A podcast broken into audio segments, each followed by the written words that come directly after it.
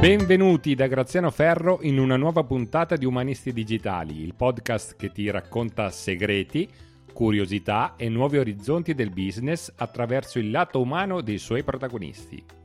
Iscriviti al podcast per non perderti l'uscita dei nuovi episodi. Impossibile è una parola che esiste nel tuo vocabolario?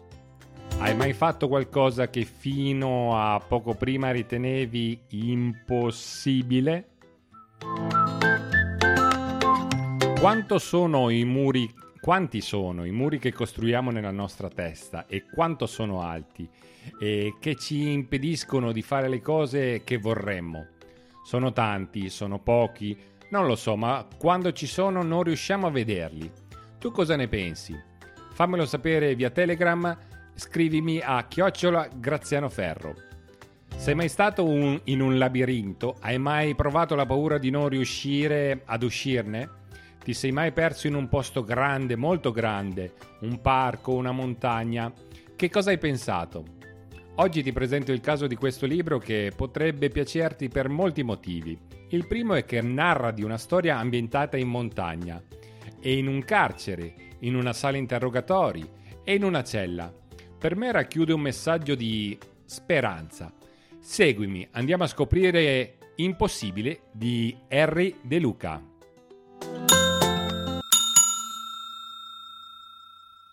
Impossibile. Questo è il titolo del libro che ti voglio presentare oggi, di Harry De Luca. Uscito nel 2019, edito da Feltrinelli, sono 81 pagine, la lingua è quella italiana, e, ehm, sempre di questo autore abbiamo Non ora, non qui, sempre della Feltrinelli dell'89, oppure I pesci non chiudono gli occhi del 2011 e In nome della madre del 2006, per esempio, giusto per citarti qualche testo che ha scritto Henry De Luca. Su Henry De Luca è un autore tardivo, si possono raccontare tantissime cose. Eh, adesso ti, ti, rendo partecipi di alcuni aspetti che ho trovato nella sua biografi- biografia online. Allora, considero valore ogni forma di vita. La neve, la fragola, la mosca. Considero valore il regno minerale, l'assemblea delle stelle. Considero valore il vino finché dura il pasto, un sorriso involontario, la stanchezza di chi non si è risparmiato Due vecchi che si amano. E questo è Harry De Luca, una citazione nell'opera sull'acqua e altre poesie, per esempio, giusto per capire un, un pochettino di cosa parla eh, Harry De Luca. Il suo nome deriva da quello dello zio Harry, di cui è l'italianizzazione. Ha studiato al liceo classico Umberto I, nel 1968 a 18 anni andò a Roma e aderì a lotta continua. Nel 1976 lasciò l'impegno politico. Ho fatto il mestiere più antico del mondo, scrive. Non la prostituta, ma l'equivalente maschile, l'operaio, che vende il suo corpo da forza lavoro. E questo è uno scritto, una citazione di uno scritto, non ora, non qui, edito da Feltrinelli, sempre di Henry De Luca. Per vivere ha svolto molti mestieri manuali in Italia e all'estero. Fu operaio qualificato, camionista, magazziniere, muratore, Fu operaio in fabbrica, muratore a Napoli dopo il terremoto, muratore in Francia, volontario, in Tanzania dove contrasse la malaria, operaio di rampa in aeroporto a Catania, muratore a Milano e a Roma, fino al 1997. Durante la guerra dell'ex Jugoslavia fece l'autista di convogli umanitari. Nel 1999 fu a Belgrado durante il periodo dei bombardamenti della Nato.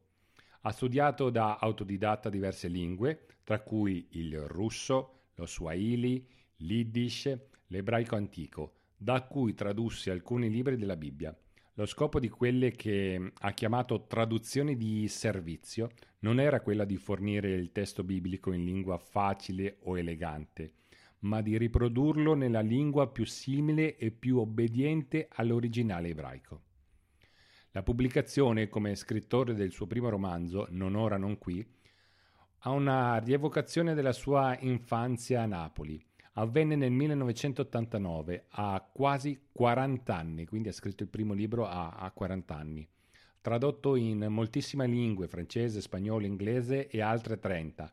Tra il 1994 e il 2014 ha ricevuto il premio France Culture per Aceto Arcobaleno, il premio Laur Bataillon per Tre Cavalli e il Prix Femina Étranger per Monte di Dio. Il premio Petrarca in Germania, le Prix Européenne de la Littérature a Strasburgo, il premio Leteo in Spagna, penso, eh, spero di averlo pronunciato giusto, il premio Jean Monnet in Francia. Ha collaborato con articoli di opinione a diversi giornali, tra cui La Repubblica, il Corriere della Sera, il Manifesto e l'Avvenire. Nel 2003 ha fatto parte della giuria della 56esima edizione del Festival di Cannes, presieduta dal regista francese Patrice Chereux, che ha assegnato la Palma d'Oro per il miglior film a Elephant di Gus Van Sant.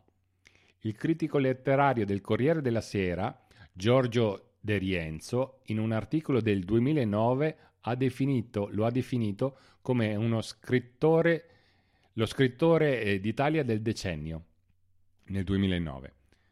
Ha scritto anche di montagna, nella quale si è più volte definito un grande amante.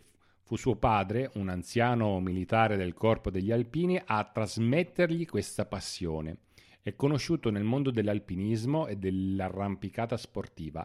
Nel 2009 è stato il primo ultracinquantenne a superare un 8B alla grotta dell'aeronauta di Gaeta, 8B+. Nel 2005 ha partecipato a una spedizione himalayana con l'amica Nives Meroy, eh, anche qui spero di aver pronunciato giusto se il cognome, esperienza narrata nel libro Sulla traccia di Nives. È amico e coetaneo di Mauro Corona, con il quale condivide sia la passione sportiva che quella letteraria. Nel 2014 è stato membro della giuria del eh, Piolet d'Or un premio, un premio francese di alpinismo. E, ehm, nel 2011, questa, questa, è importante, nel 2011 ha creato la Fondazione Henri De Luca con finalità culturali e sociali attraverso gli strumenti comunicativi delle diverse discipline artistiche. Tra gli archivi culturali messi a disposizione dalla Fondazione per la consultazione c'è anche quello del, del giornale Lotta Continua che è consultabile tramite web. Um, ed ora andiamo al, al, testo, al testo. Questo vuole essere un invito alla lettura, come sempre, ora capiamo in sintesi il contenuto di questo, di questo libro che ti ricordo um, si intitola Impossibile, pubblicato nel 2019. A 40 anni dal processo che li ha visti uno nei panni del pentito che rivela i nomi, l'altro in quelli dell'accusato, Due uomini si incrociano su un sentiero di montagna poco battuto. Il pentito è vittima di un incidente, mentre l'accusato chiama i soccorsi, ma non c'è più nulla da fare. E ora se ne sta di fronte al magistrato che è convinto che quella caduta dalla cengia del Bandiarac sulle Dolomiti in Valbadia sia un regolamento di conti, il duello fra due vecchi compagni di lotta e amici di gioventù, ritrovatisi poi l'uno contro l'altro.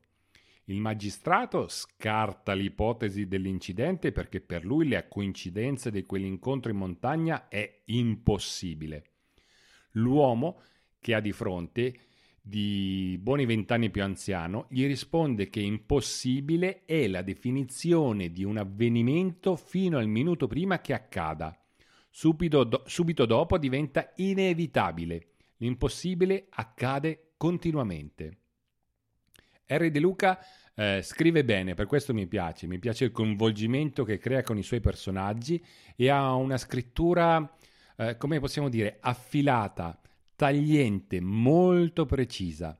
Se hai già letto questo libro o ti è venuta voglia di leggerlo, fammi sapere.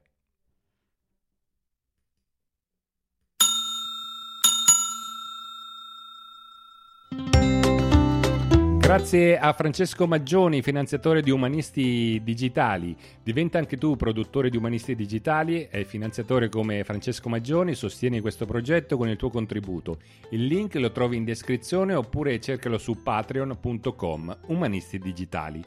Lascia un commento una recensione a 5 stelle se ti è piaciuta questa puntata.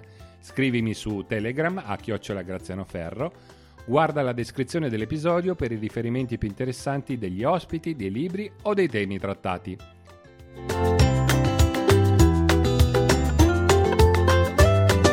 Grazie e alla prossima!